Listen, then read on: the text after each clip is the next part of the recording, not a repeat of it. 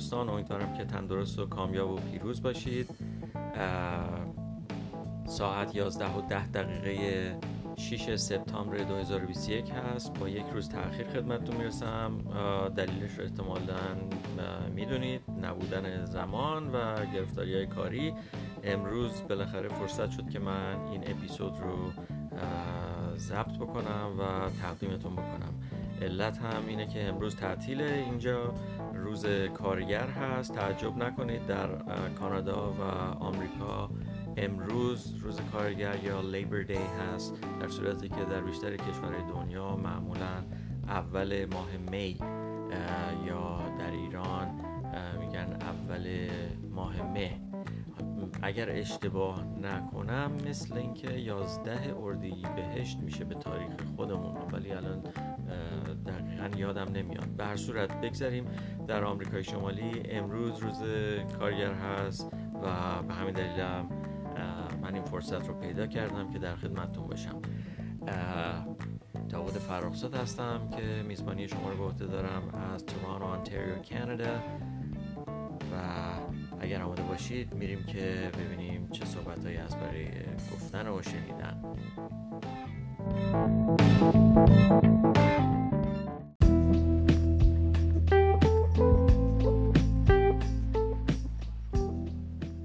گفتار امروز یه, یه چند تا نکته و واژه رو انتخاب کردم که خب معمولا من با این واژه و این مسائل طی اون اتفاقاتی که میفته و من مطالبی رو که یا گوش می‌کنم یا می‌خونم برخورد می‌کنم و برای من برجسته میشه و انگیزه میشه برای اینکه راجع بهشون صحبت بکنم.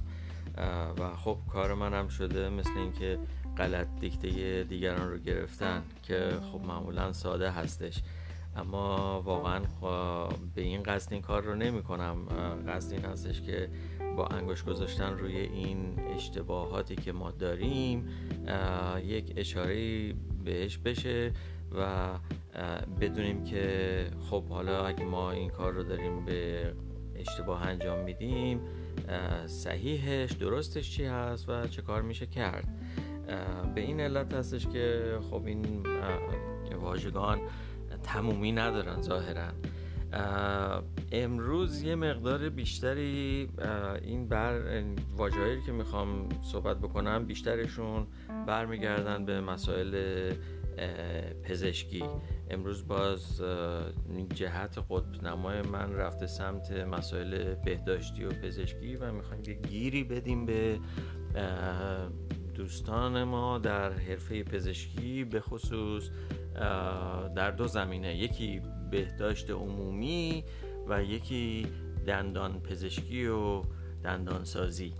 خب بریم ببینیم که داستان چیه. چند روز پیش داشتم اخبار رو گوش می‌کردم و دیدم یکی از این مسئولین داره راجع به وضعیت کووید 19 یا همون یا چیزی که در ایران بهش میگن کرونا صحبت می‌کنه و داشت میگفتش که ما داریم نزدیک میشیم به قله پیک کرونا یا مثلا قله پیک شیشم یه همچین چیزایی داشت می‌گفت و این برای من انگیزه شد که خب راجع به این مسئله یه صحبت کوتاهی داشته باشم. ممکنه از بعضی از افراد بشنوید حالا اینا یا کارشناس مثلا بهداشت عمومی هستن یا پزشک هستن یا سیاستمدار هستن تو دم دستگاه هستن و دارن اظهار نظر می‌کنن یا تو مصاحبه هاشون دارن حرف می‌زنن تو جلساتشون و به هر صورت این ترکیب پیک قله قله پیک مثلا چهارم پنجم میگن. و یا مثلا میگن که ما هنوز به قله پیک چهارم نرسیدیم. هنوز زمان داریم برای اینکه به قله پیک ششم چهارم سوم برسیم و باید تو این زمانی که داریم بتونیم یه کاری بکنیم. خب این یه ترکیب کاملا بیمعنا و نادرستی هستش. علت اساسا کلمه پیک این چند وقته با اومدن این اپیدمی باب شده و به قول معروف سر زبون ها افتاده همه دیگه میگن پیک پیک. می‌خوایم ببینیم که اصلا پیک چی هست. بذارید ببینیم که اصلا پیک چجوری سپل میشه. در انگلیسی واژه پیک به این شکل سپل میشه. P E A K. P E A K. خب پیک. پیک به معنی حد اکثر قله بالاترین نقطه یا مرتفع ترین نقطه هستش. معنی مثلا شما می‌خوایم این که قله دماوند. خب اون قله اون پیکه یا قله فلان کوه. اون پیک میشه اون قله. حالا این دوستان میگن که پیک قله یا قله پیک. خب قله قله من نمی‌دونم دیگه بالاترین نقطه معمولا قله هستش ولی قله قله دیگه من نمی‌دونم حالا کجا هستش دقیقا. دیگه خب تو آسمونه دیده نمیشه و نمی‌تونه یعنی وجود خارجی داشته باشه. پس قله قله مثل اینه که بگیم بهترتره.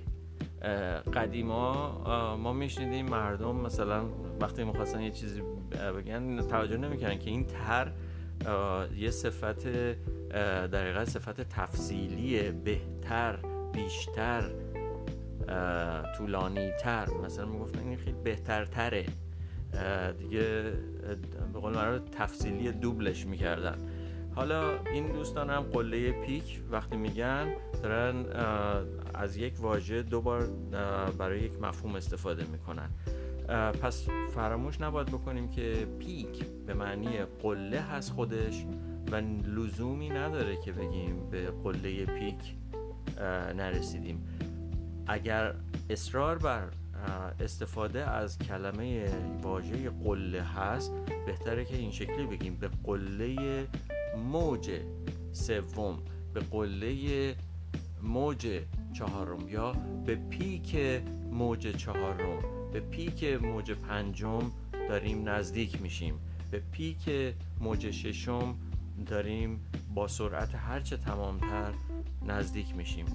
پس امیدوارم که این قضیه برای برخی از دوستان که اون ترکیب نادرست رو به کار می‌برن روشن باشه و این مسئله حل شده باشه. خب میریم سراغ دوستانمون در حرفه دندان پزشکی و دندانسازی و ترمیم دندان. پریروز بود داشتم باز یه چیزی میخوندم توی یکی از این وبسایت های ایرانی بودم وبسایت بالاترین نمی‌دونم حالا آشنا هستید یا خیر اما دیدم که دو تا واژه به کار رفته توی یکی از این در حقیقت تیترها. نوشته اینله و اینله و آنله دندان یا تفاوت بین اینله و آنله من هر کاری کردم یعنی واقعا همینجور برام مثل یک معما بود که اینله و آنله چیه. هیچی یعنی به ذهنم نرسید. خیلی فکر کردم و گفتم احتمال زیاد این یه باز از اون در هنرنمایی ها و کارهای آکروباتیکیه که معمولا خب ما ایرونیا حالا فرقم نمی‌کنه متخصص باشیم تحصیل کرده باشیم نباشیم اساسا هنر نزد ایرانیان است و بس. و ما استعداد عجیبی در تخریب و داغون کردن مسائل داریم.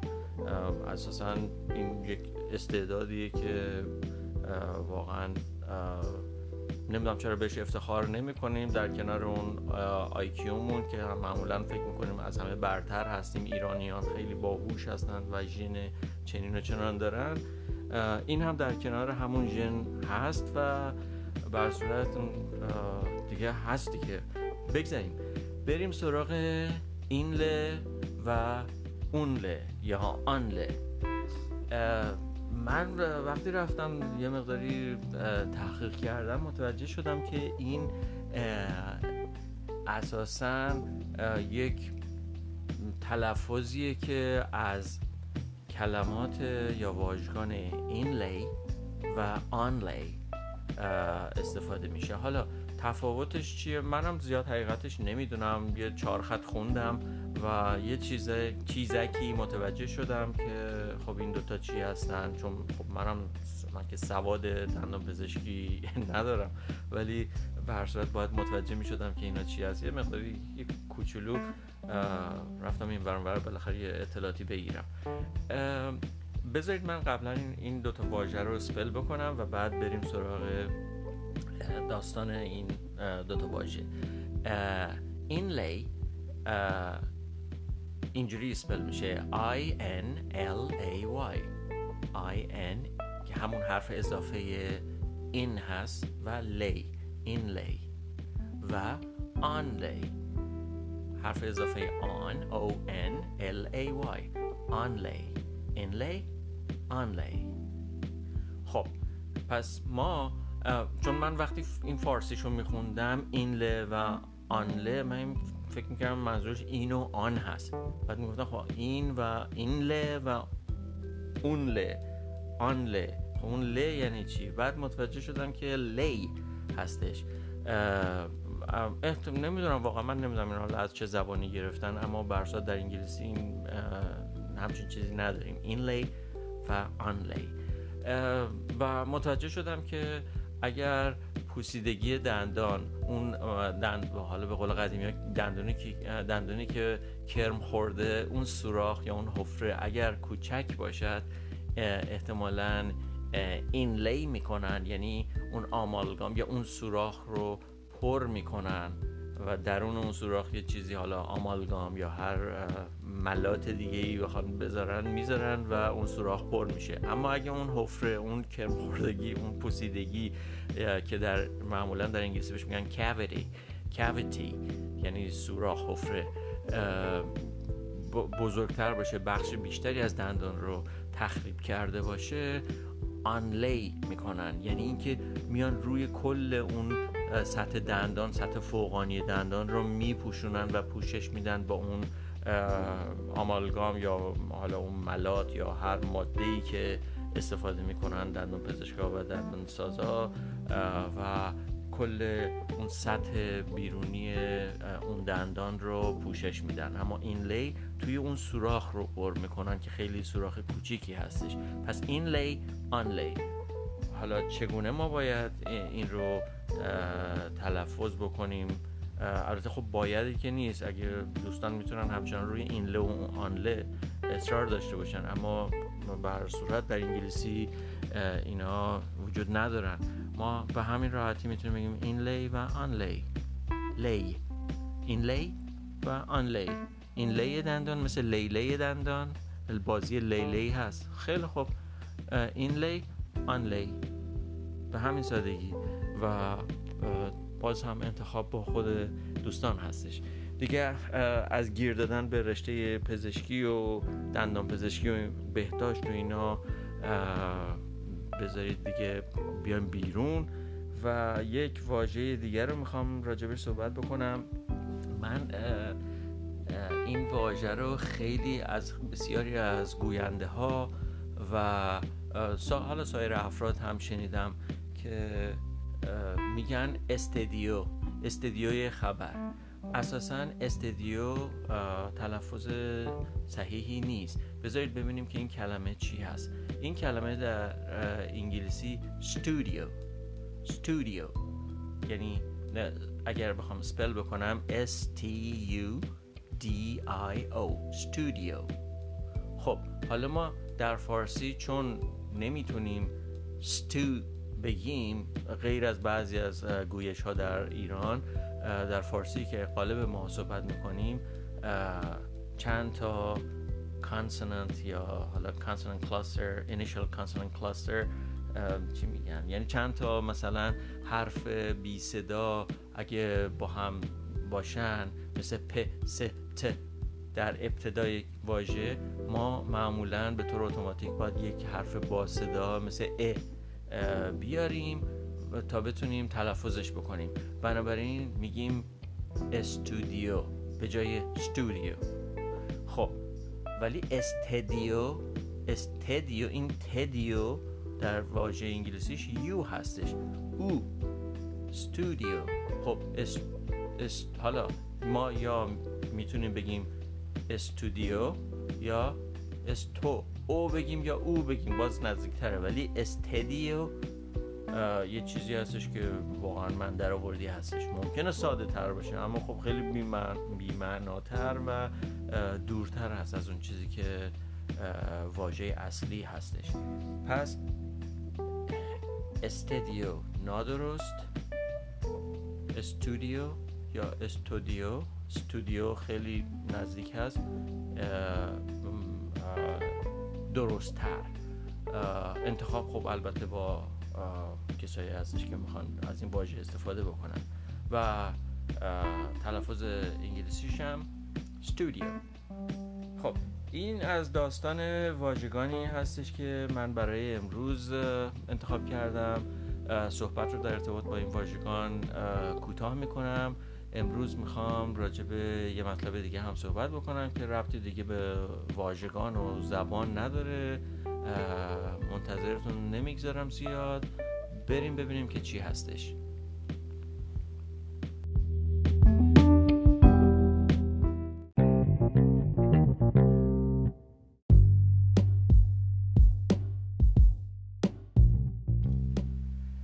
در بخش دوم گفتار امروز می‌خوام راجع به یکی دیگه از نقاط دیدنی یا جاذبه های شهر ترانو صحبت بکنم. اگر عکس های این شهر رو که معمولا توی کارت پستال ها یا تو وبسایت ها یا جاهای دیگه دیده باشین معمولا ساختمان های بلند در کنار یک دریاچه هستش و اون برج معروف سی تاور یا برج میلاد تورانتو دیده میشه و در پایین اون سی تاور یا برجی که در تورانتو هست در سمت چپ اون برج اگر دقت کرده باشین یک گنبد سفید رنگ همیشه خودنمایی می‌کنه. و من می‌خوام راجع به این گنبد صحبت بکنم. این گنبد در حقیقت یک استادیوم هست و استادیوم چند منظوره که اسمش در سابق بذارید اسم فعلیشو بگم. این گنبدی که دیده میشه و سفید رنگ هست اسمش راجرز سنتر. هستش یا را... حالا واضحتر بگم راجرز سنتر. در حقیقت اسم پیشین این گنبد سکای دوم بود. سکای دوم به معنی گنبد آسمان. و خب بریم ببینیم که این یه مقداری از تاریخچه و اطلاعاتی که لازم هستش راجع به این برج رو برای اینکه بدونیم رو بهش بپردازیم. این استادیوم که اسم سابقش سکای دوم بود و فعلا راجر سنتر به راجر سنتر ازش یاد می‌کنن.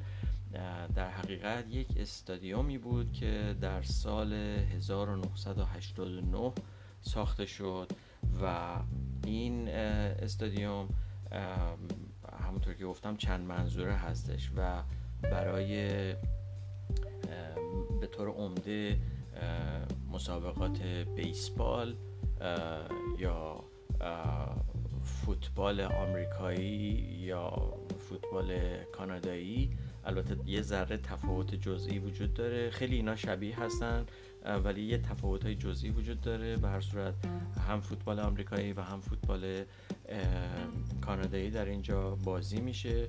بیسبال که خب به جای خودش حتی برای بازی های NBA بسکتبال و ارزم خدمت شما کنسرت ها کانونشن ها یا نمی‌دونم حالا گرد همایی ها و نمایشگاه ها چه می‌دونم و سایر اون در حقیقت مراسمی که تعداد زیادی آدم می‌تونن گرد هم جمع بشن می‌تونن از این ورزشگاه استفاده بکنن. اما خب بریم ببینیم یه مقداری از مختصات و ویژگی های این راجر سنر چی هستش. همونطور که گفتم در سال 1986 این 89 مذارت می‌خوام این ورزشگاه ساخته شد. و این ورزشگاه در سال 2005 توسط راجرز کمیونیکیشنز خریداری میشه. راجرز کمیونیکیشنز یکی از سه قول مخابراتی کانادا هست. در کانادا سه تا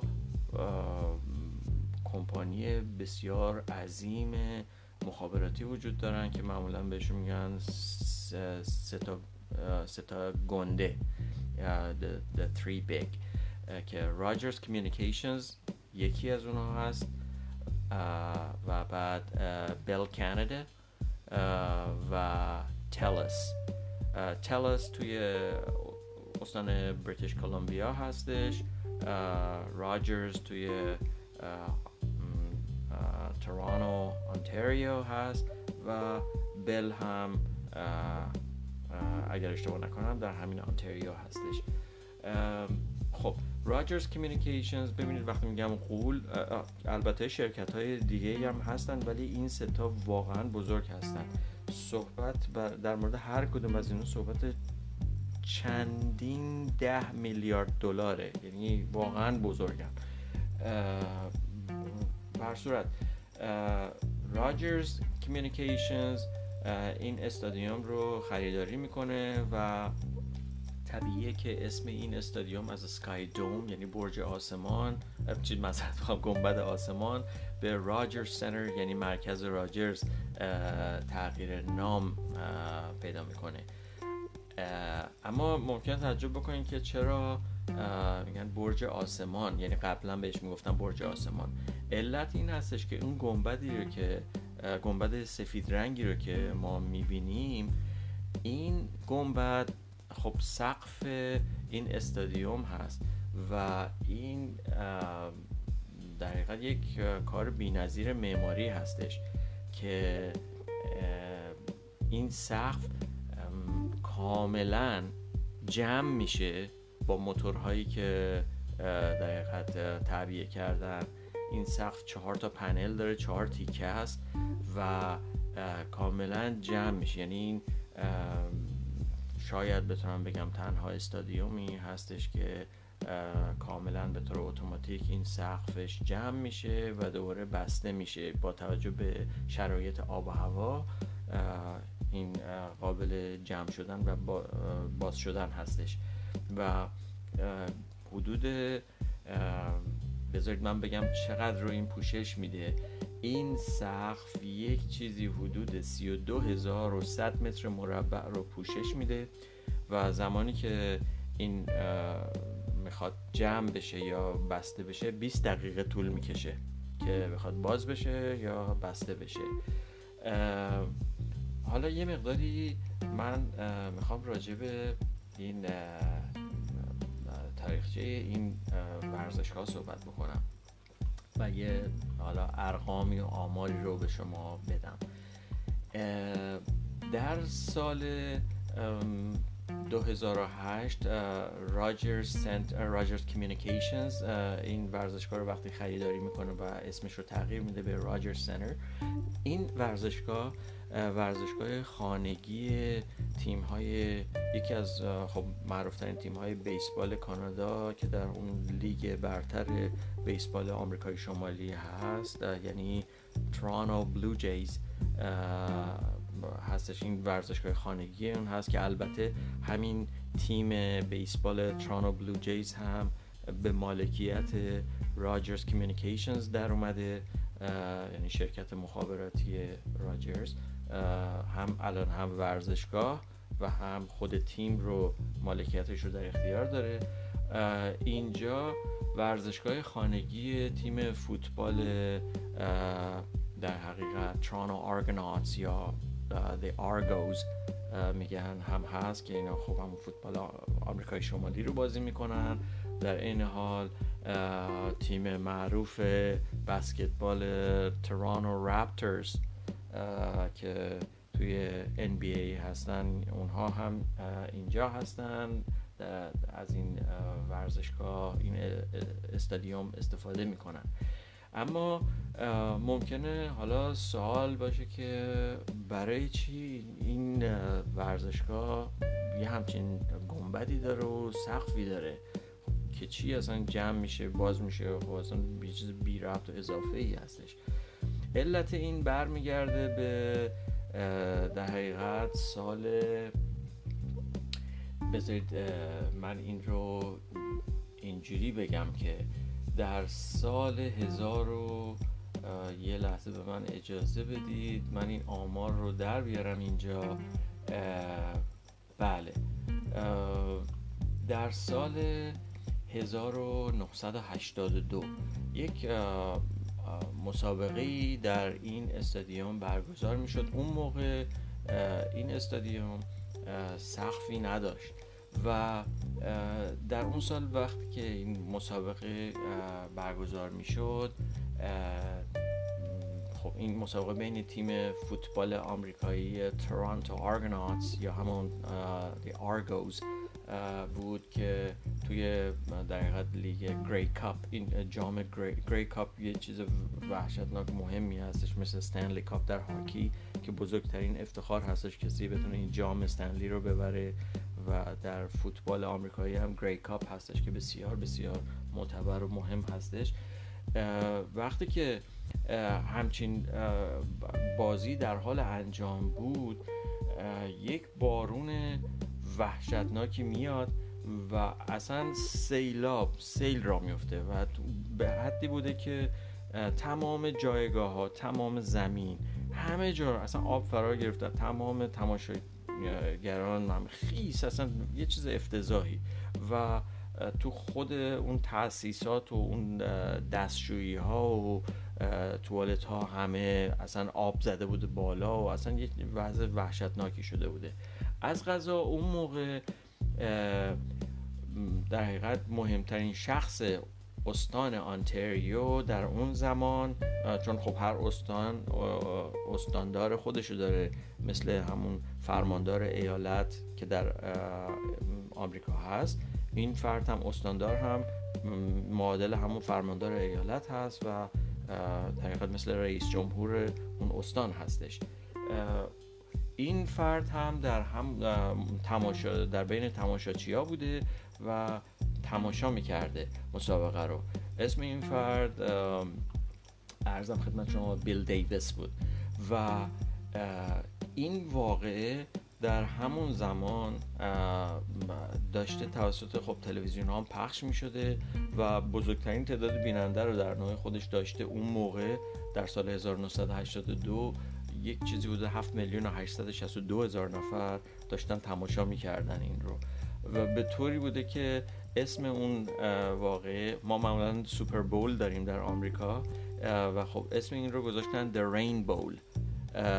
به جای اون سوپر کردن رین چون اصلا بارون اصلا به گند کشید همه چیز رو. و وقتی که یه همچین اتفاقی میفته حدود ده ها هزار نفر از طرفدارای تیم آرگوز یا, همون تیم فوتبال تورانتو آرگنات جلوی ساختمون شهرداری تورانتو اجتماع می‌کنن و یه حالتی مثل تظاهرات را میاندازن که البته همین ساختمون شهرداری تورانتو هم در نوع خودش یک کار بسیار زیبای معماری از نظر معماری هستش و خودش یک جاذبه, جاذبه مستقلی هستش که بعدا باید راجبش صحبت بشه و بسیاری از تصاویری از تورنتو که شما می‌بینید مردم دارن اسکیت رو یخ می‌کنن مال اونجاست بیشترشون.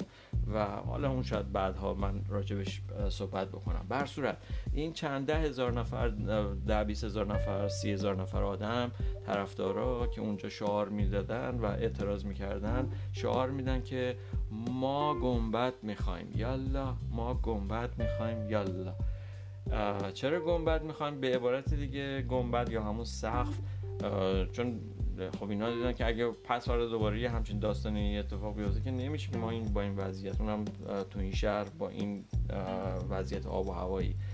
این در حقیقت انگیزه ای میشه برای اینکه اینا فکر کنن که بیان یک سقفی یک گنبدی برای این استادیوم بسازن. کل حالا از نظر در حقیقت ساخت این استادیوم من می‌خوام یه سری حالا آمار ارقامی رو به شما بدم که روشن بشه. کلنگ این استادیوم در سال 1986 یعنی 3 اکتبر 1986 به زمین زده میشه و در 3 جون 89 تحت عنوان سکای دوم یعنی گنبد آسمان تکمیل میشه. هزینه این سه سال ساختمون 570 میلیون دلار بوده. یعنی شما تصورش بکنید در سال 1989 570 میلیون دلار هزینه شد و این ساخته شد. این استادیوم کسایی که همونجور که من گفتم در حقیقت ورزشگاه خونگی ترانو بلو جیز ترانو آرگناتس ترانو رپترز و اینترنشنال بول هست. و می‌خوام حالا یک یه اطلاعات جزئی به شما بدم که ببینید که چجوری از این استفاده می‌کنن. یعنی چجوری در حقیقت ظرفیت های این استادیوم رو من یه اشاره کوتاهی بهش بکنم و ببینیم که خب حالا چجوری قابل استفاده هستش.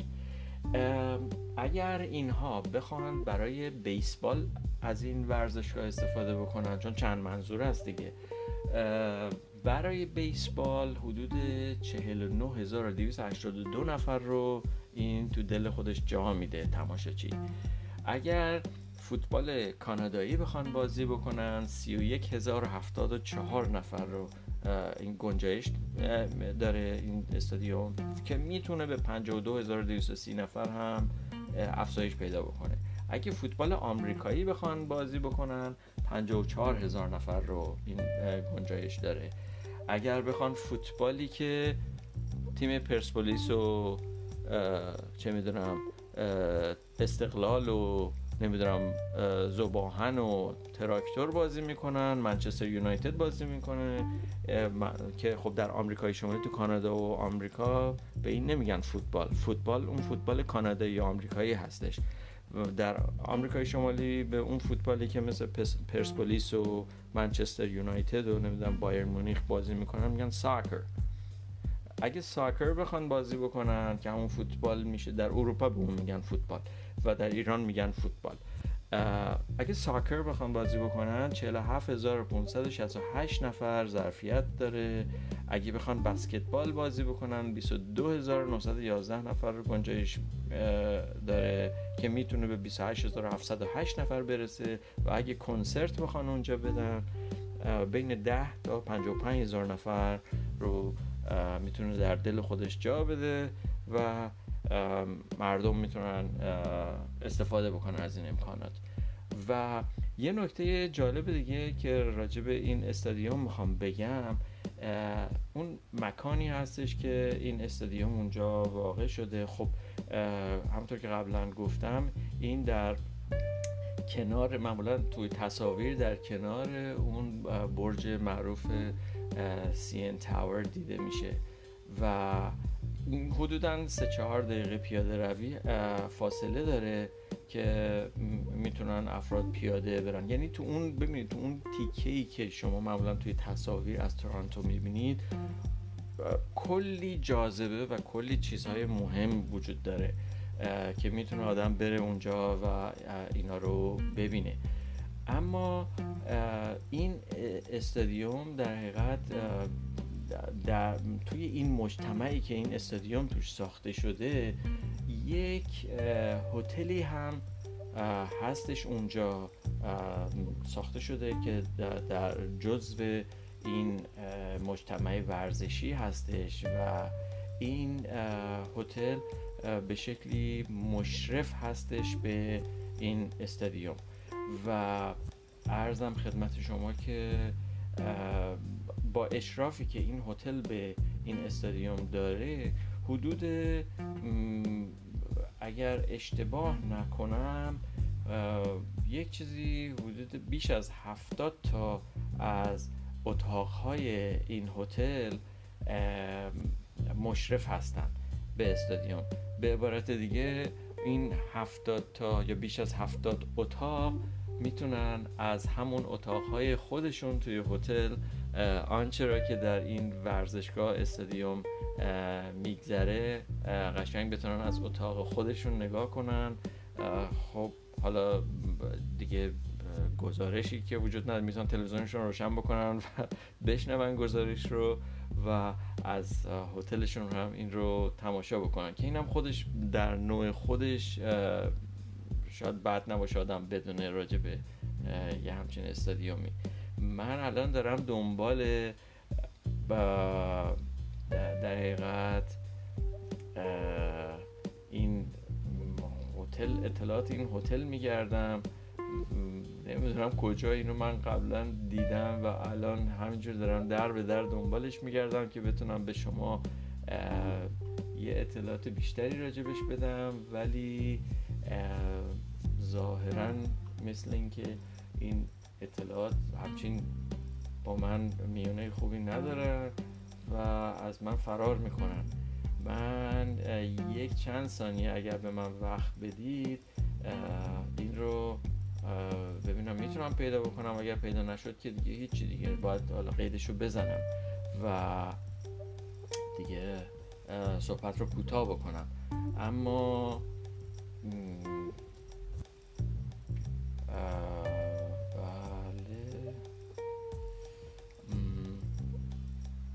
نه. ظاهرا مثل اینکه من نمی‌تونم این رو پیدا بکنم و باید قیدش رو بزنم. به هر صورت اون چیزی که مهم بود این بود که این مشرفه و میشه از اونجا وقایعی که اتفاق میفته رو تماشا کرد و به صورت لذت برد از اون چیزی که داره اتفاق میفته و دیگه من فکر می‌کنم که این اطلاعات کفایت بکنه در ارتباط با این ورزشگاه و من صحبت رو در اینجا کوتاه می‌کنم.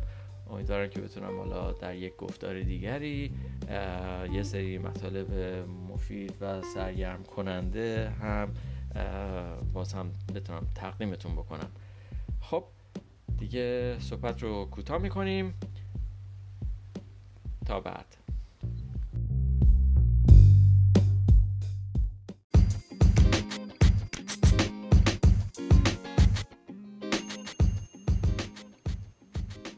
تا گفتاری دیگر بدرود.